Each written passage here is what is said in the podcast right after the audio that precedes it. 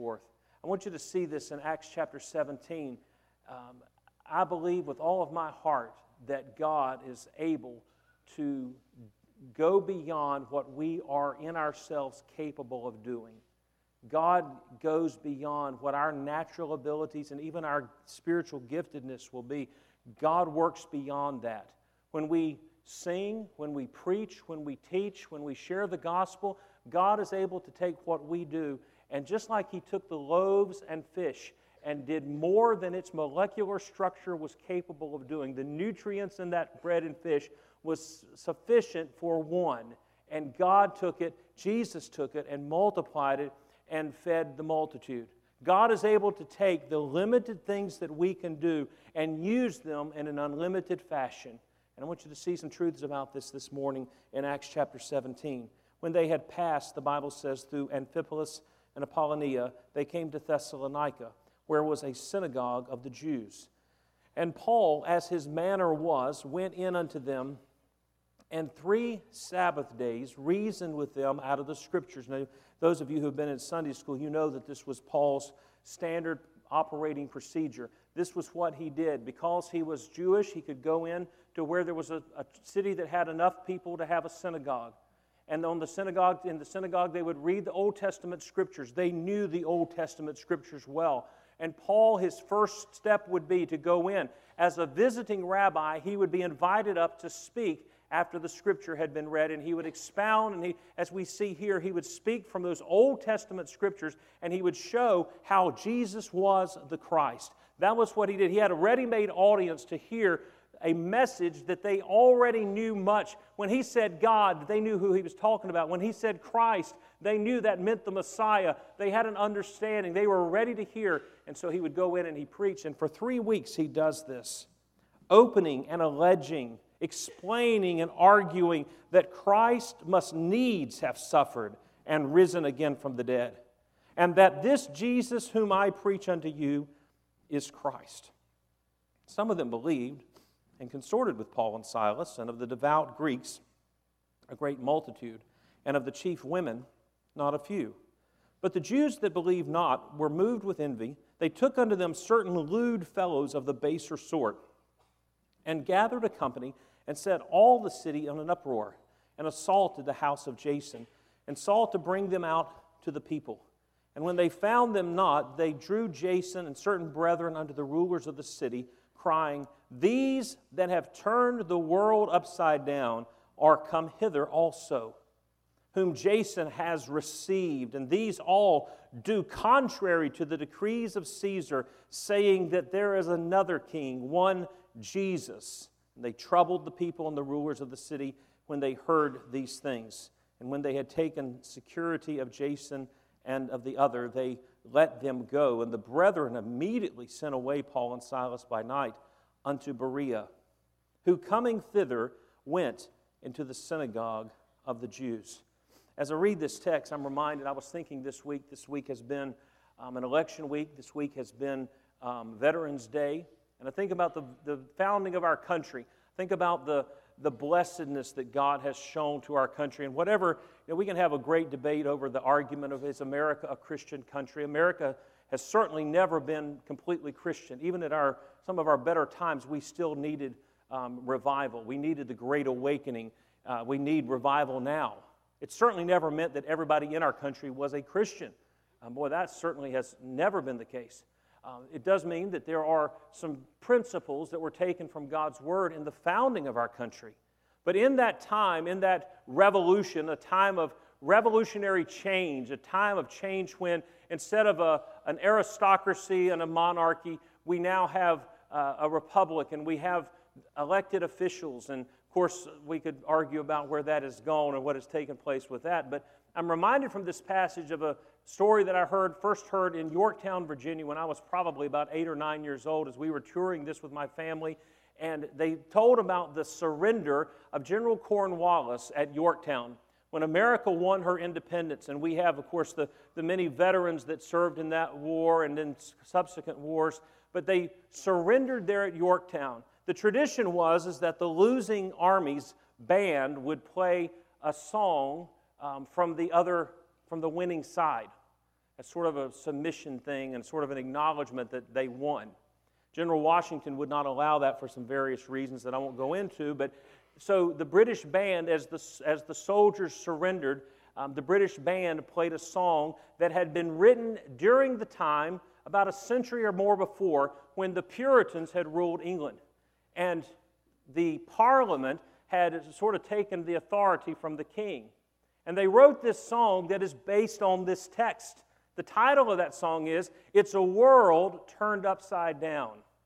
When it was written, it was considered a revolutionary time that Parliament was taking authority over the king. And when they played it on the battlefield at Yorktown, they were saying, This is, this is turning the world upside down. Instead of the king being an authority, now the people are in authority. And a time of revolution. This time that this text is based in was not a time of political revolution. It was not a time of social revolution, but it was a time in which the power of the gospel of Jesus Christ was, revol- was turning the world upside down. I want to point out to you that the disciples and the apostles did not go out with the intent of turning the world upside down.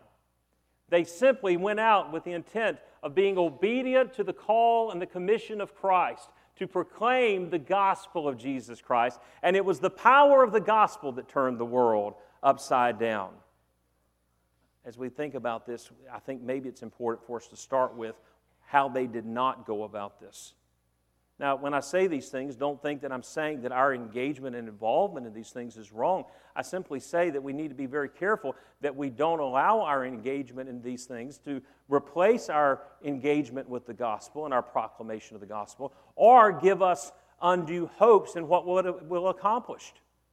They did not set out, they did not try to begin a political revolution. They did not have the opportunities. They did not have the liberties. They did not have the means to accomplish a political revolution. People say today, well, what would the early church have done? What would Jesus have done? Jesus didn't have the right to vote. And I hope every Christian went out this week and exercised their right to vote and did so according to their biblically guided, spirit filled conscience. But Jesus did not have a vote. The disciples did not have a vote. We're among the very few in history uh, that Christians have had the religious opportunities, or the political opportunities that we have. We are to be a good steward of them. But they did not set out to say, hey, let's have a political revolution, let's overthrow Caesar. Now, they preached a message that was powerful and affected that, but that was not their intent. Their task was not social reclamation. Let's reclaim our culture for Christ. Let's get back to what it used to be. Let me tell you that 50, 60, 70 years ago, our culture was very different than it is today, but it still had its own set of sins. I know that's not a popular thing to say, and that's why nobody said amen. So I'll say amen myself. Amen, that's good preaching. We don't want to admit that. We had our own set of sins years ago. And every generation thinks their generation was the best, and that the new generation is the one that's running things into the ground. I read an article from the 1890s one time where this lady wrote into the paper and was complaining because of the flour. She said, This culture is going to pot. This didn't say to pot, but this culture is going places that shouldn't go because the young women are using the wrong flour in making their biscuits. I want to say, what would you say now? But she was convinced that the new generation was doing things in a certain way, and that was what was wrong with, Amer- with America.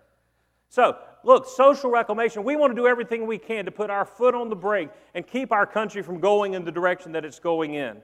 But that was, not the, that was not what they went about. There was no culture to reclaim. The culture that they were in was the Roman and Greek culture. And if you want to see deviancy and sinfulness and wickedness, you look at those historic cultures. So that was not their task.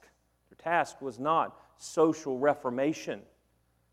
They did not go about trying to undo some of the social issues of their day. Were there some social issues that were wrong? Yes. We look at our culture and we say, wow, abortion is such an atrocity. In their day, they didn't just practice abortion, they practiced open infanticide. If you didn't want a child, if you didn't want a baby, you just left it out in the cold and let it die after it was born. The deviancy of the Greek and the Roman culture was far beyond. But their job, they didn't go out and say, hey, we need to get things back to the way they used to be. No, they, that was not their task. Their task was to proclaim the gospel of Jesus Christ. Their goal, their work, gospel truth is what turned the world upside down and accomplished many of the things that it did. How can we turn the world upside down? I want you to see three thoughts quickly this morning in this text. Because no matter what the time frame, no matter the culture, no matter the nation, no matter what's going on, these three things are common to the church in every situation. Every time frame, every period, every war, every nation, these three things are the same. And if we want to make a difference in our world, it's not going to be by approaching it through those other avenues. It's not going to be through trying to, to turn back the tide. It is going to be through the power of the gospel of Jesus Christ. For I am not ashamed of the gospel of Jesus Christ, for it is the power of God unto salvation, unto all who believe, to the Jew first and also to the Greek. And that was Paul's message. I want you to see this in verses 2 and 3. First of all, we turn the world upside down through the preaching of the gospel the preaching of the gospel. Paul, as his manner was, went in unto them in the synagogue, and three Sabbath days he reasoned with them out of the scriptures, opening and alleging that Christ must needs have suffered and risen again from the dead, and that this Jesus whom I preach is Christ. What is Paul's message? It's very simple Jesus is Christ. He must needs die. It was necessary for him to die for our sins, and he rose from the dead. That's the kerygma, that's the, that's the core, the, the message of the gospel. We complicate things in so many ways, but that is what the message is that Jesus is Christ, that Jesus is the Son of God. He's the Messiah, and He's the one that came. And because of our sinfulness, we cannot save ourselves, but Jesus died so that we could be saved, and then He rose from the dead three days later. That's the gospel, that's the power of the gospel the message that he proclaimed. Notice his method. He said he reasoned with them, he argued with them, he explained, he expounded, he opened the scriptures and he showed what the scriptures meant, that it pointed to Christ. His mandate was simply obeying the Great Commission. What is the same thing? It's exactly what we do today. And it doesn't matter whether you're a Billy Graham preaching to tens of thousands in a crusade in a coliseum, or whether you're one person sharing the gospel across a cup of coffee with someone else. It is the same message and the same mandate and the same method. We simply proclaim very simply the message of the gospel, and we are being obedient to Christ when we do so. And that's what Paul did. You see, it was the gospel that turned the world upside down. The gospel does that today. The gospel turns the religious world upside down because it says it's not do, it's done. Every religion in this world, salvation, heaven, eternal life, is about do. Do. You must do this. You must do this. The gospel says it's already done. Jesus Christ has done everything that is necessary. There are people who want to do, and maybe this morning Maybe you've been trying to achieve salvation and you think if I can just do more, if I can just accomplish more, if I work harder, if I go to church more, if I put more money in the plate, if I pray longer, if I read more scripture, if I, if I do good deeds, somehow when I get to heaven, there's going to be this great scale that God's going to have. And He's going to put my good deeds on one side and my bad deeds on the other. And hopefully my good deeds are going to outweigh, and God's going to say, You can come on in. But let me tell you what will happen because the Bible says that all of our good works, all of our righteousness is as filthy rags in the sight of God. And if you stood before God's scale, He would put all of your works on one side and you would have no hope of salvation. But when I stand before God and He says, Why should I let you into my heaven? I can say, Because of the righteousness of Jesus Christ, He has already accomplished what I could never accomplish. He has done what I could not do. I want to tell you, there are people in this world that if you told them that you could go out here to 421 and put your nose on that center line and crawl all the way to Dunn and back and you'd, get, you'd be saved, there are people who would line up to do it because they want to somehow earn their salvation and do something. And the gospel turns that upside down. And the gospel says it's not do, it's done. The gospel turns the world, the, the, the political world upside down. Did you see that in this passage? There's not Caesar who's king, there's Jesus who's king. This world wants to look to the power of this world to accomplish things, and the church better never buy into that. It is not political power and authority that's going to accomplish, it is that Jesus is king. I don't care who's elected president. I don't care who's put into Congress. I don't care who the senators are, who the governor is. Jesus is still the one who looks and rules over all. He's the one who's in control. He's the one in charge. There is not one atom on this world that is not under his authority.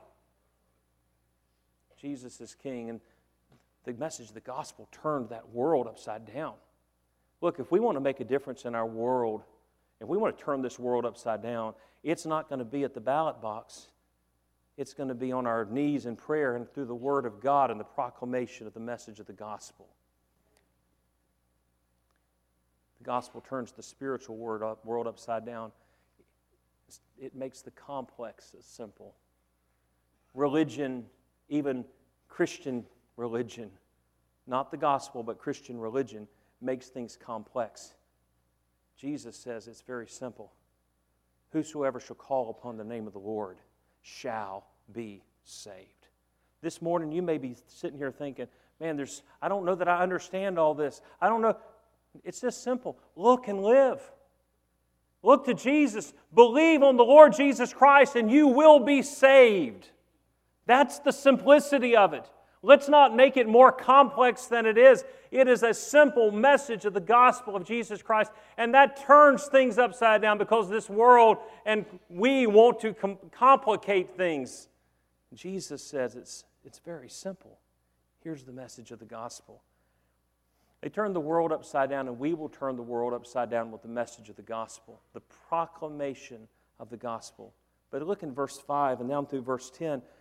They turned the world upside down because of the perseverance of the messengers.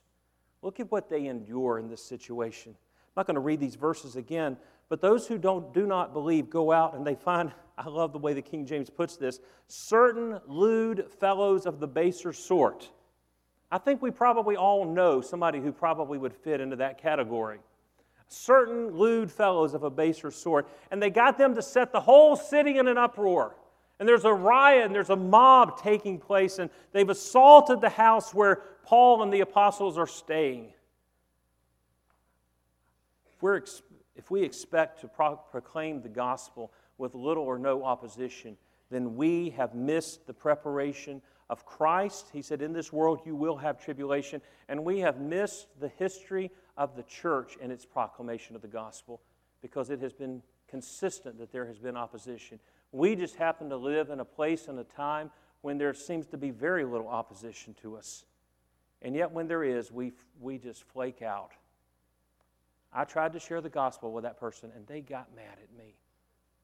I'm sorry that they got mad at you and hurt your little feelings. But let me tell you what I heard about just this week. Missionary in Uganda robbed in their home while they slept. Missionary in Ghana wrongfully arrested a missionary in Iraq killed by extremists. These are just a few of those, and the Christians around the world who are facing great persecution. We've not yet, we've faced some pressure, but we've not faced persecution. But people, what will happen? What will happen if they take our freedoms and our liberties? The church will continue to do exactly what the church has commissioned to do ever since it started when it didn't have those rights and liberties and freedoms, we proclaimed the message of the gospel of Jesus Christ. Let me tell you what the greater danger is for us it's not persecution, it's prosperity. I remember reading a number of years ago about a man who was talking to some Christians from Eastern Europe. This was during the time of the communists, and the wall had not yet come down. He told these Christians he, he was so burdened. He saw and he heard about the pressures and the persecution that they were under, how they couldn't meet in public, they had to meet in secret. They couldn't have Bibles, they were not allowed to own Bibles and all the things. And he wept and he looked at them and he said, I pray for you, and the Christians in America pray for you in your persecution. And he said, What those Christians responded to him broke him like nothing he'd ever heard. He said, They looked back at him and with tears streaming down their face, they said, Oh, brother, we Christians here are praying for you in America in your prosperity. Because the prosperity is a, is a danger as much or more than the persecution. There are Christians around this world who are facing persecution and things that we can't even imagine. And yet, what do they do? They boldly and faithfully continue to proclaim the message of Jesus Christ. That does not change. And what happens when they leave town? Did you see that in verse 10? They went to Berea and they had a meeting. They debriefed each other on what they should maybe do differently in Berea because they didn't want to run into the same persecution. Is that what your Bible says? If it is, you need to get a new Bible, but that's not what it says. Paul went into the synagogue. Same thing, same message, same task. Doesn't change. And if the time ever comes, by God's grace, if the time ever comes that we lose the liberties and freedoms to proclaim the gospel as freely as we have now, then by, may God help us to persevere to keep doing what we have been called to do. When it becomes unpopular and even illegal to proclaim a gospel message that is exclusive, that says, oh, Jesus is the only way of salvation, when it becomes unpopular to proclaim the Word of God and preach that thus saith the Lord, that this is sin and this is righteousness, that does not change simply because we may suffer some repercussions because of it. We continue to do what God has called us to do, and it was the faithful perseverance of the apostles and the faithful perseverance of the early church that turned the world upside down because they saw them die, they saw them be beaten, they saw Paul go through all that he went through, and he continued to preach the message of the gospel. And there are stories of those who stood in the Colosseum, and as they were burned or as wild animals attacked them, they would stand and faithfully proclaim Christ. And as they would die for Christ, there were those who would stand up and begin to profess Christ because of the faithful witness and the perseverance of these believers. They turned the world upside down with the preaching of the gospel. They turned the world upside down with their perseverance on their message and, and their mission.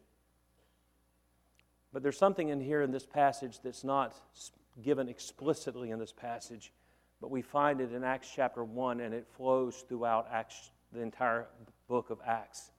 They turn the world upside down through the power of the Holy Spirit. You say, Preacher, that didn't mention the power of the Holy Spirit. Were they proclaiming the gospel? Were they being witnesses in the uttermost parts of the earth? Remember what he said in Acts chapter 1 and verse 8? After that, the Holy Ghost has come upon you. You will be witnesses unto me, both in Jerusalem and in Judea and under the uttermost parts of the earth. And so, as you read through the book of Acts, every time you hear the gospel being proclaimed, that is evidence of the power of the Holy Spirit on the person who is proclaiming it. And they are proclaiming the gospel. And I want to tell you that all that we do, here's the, here's the challenge of this. If we don't have the power of the Holy Spirit, nothing we do matters eternally. Nothing will be accomplished. Nothing, mission trips to Montana, mission trips to New York, our Kid Life Soccer, our CEF Good News Clubs, our missionaries that we send, our services, our, our musical, our, anything that's proclaiming, that doesn't matter without the power of the Holy Spirit. But here's the encouraging side of that that anything done for the glory of God and the cause of Christ through the power of the Holy Spirit is eternally significant. The power of the Holy Spirit is what makes the difference. What is it that makes the difference in the heart? When Paul's proclaiming and Paul is opening the scriptures, he's doing so. He's using spirit inspired scriptures. He is a spirit filled messenger. And the Holy Spirit takes the truth that he proclaims. And there are some that believe, and there are many that believe, and then there's some of the significant leading women that believe, but then there are those who do not. And in face of all of this, the work that God is doing in establishing the church at Thessalonica, that Paul will later write in the first and second Thessalonian epistles. And he will encourage them and he will say, I remember when I preached to you, I remember what God did. It was by the power of the Holy Spirit. First Thessalonians, the first chapter, he says, It was in the power of the gospel and the Holy Spirit that you believed. And Paul's standing here preaching and The Spirit of God is at work in him. The accounts of this book are the fulfillment of God's Christ's assurance that the Holy Spirit would come upon his church. And I want to tell you this morning that whether it's this church or whether it's your family or whether it's your life, you're not going to make it without the power of the Holy Spirit. But let me tell you this no matter how poorly we may do it, if the Holy Spirit is on it, we're going to make it. I used to worry myself almost sick when I'd get to share the gospel. But I have learned the more times I share the gospel, the less satisfied I am with my sharing of it. But the more I depend on the power of the Holy Spirit to take what I do, to take what I say.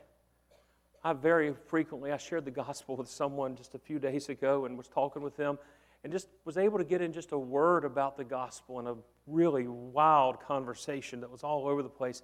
And I, I, I hung up the phone and I said, God, I could have said that so much better. I should have said something different. And every time I do that, I'm remind, I feel I could have done when I preach a sermon or I teach a class or I, I talk to, Lord, I could have done something better. And the Lord reminds me, it's not up to how well you do it anyway. It's up to the power of the Holy Spirit. So don't, don't rest in your own strength. Don't quit because you think your strength's not enough. Ask God for the power of His Spirit on you. We'll not make it as individual Christians. We'll not make it as a church. We'll not make it in our families apart from His power. But here's the blessed truth of that God's not holding back the Holy Spirit, giving Him out begrudgingly. He said, If you, being evil, know how to give good gifts to your children, how much, say it with me, more will your heavenly Father give the Holy Spirit to those who measure up and are worthy enough? Is that what it says? No, that's not what it says. How much more will your Heavenly Father give the Holy Spirit to those who ask? So here's my question to you this morning. We want to turn the world upside down. We want to make a difference in this world. We want to obey the Great Commission. How are we going to do it? Are you asking for the Holy Spirit to be poured out in your life? Let me tell you what will happen if you do. God will hear and answer that prayer. We have His Word, we have His promise on that. They turn the world upside down. Let's turn the world upside down. Let's turn the world upside down with the preaching of the gospel. Let's turn the world upside down with persevering in the face of, of obstacles. Let's turn the world upside down by seeking and praying and asking God to be, God make us hungry. Are you hungry? Are you thirsty? for the power of the Holy Spirit in your life? Are you asking for that? Are you praying for that? That will turn the world. That will cause a spiritual revolution and awakening. Father, I pray that you'll speak to us this morning. Make us thirsty, make us hungry for the power of the Holy Spirit. This morning, there may be someone here who's never trusted Christ as their Savior. I want you to know how simple the gospel is. It's simply acknowledging that you're a sinner and you can't save yourself, believing that Jesus died and rose again, just like Paul preached, and then confessing Him as your Lord and Savior. If you've never done that, I want to invite you this morning to do that. I want to invite you just maybe you can pray right where you are. You can step down here to the front. One of our pastors would be glad to talk with you about it. But please don't leave here today without trusting Christ, without receiving the message of the gospel.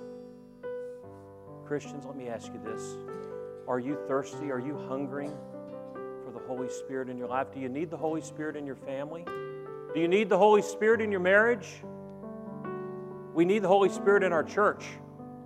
I want to ask you this morning God is speaking to you and you are hungry and thirsty. I want to invite you to come to this invitation You can kneel down here. You can just stand at the altar, sit on one of these empty seats, but whatever, wherever you can get, call out to God.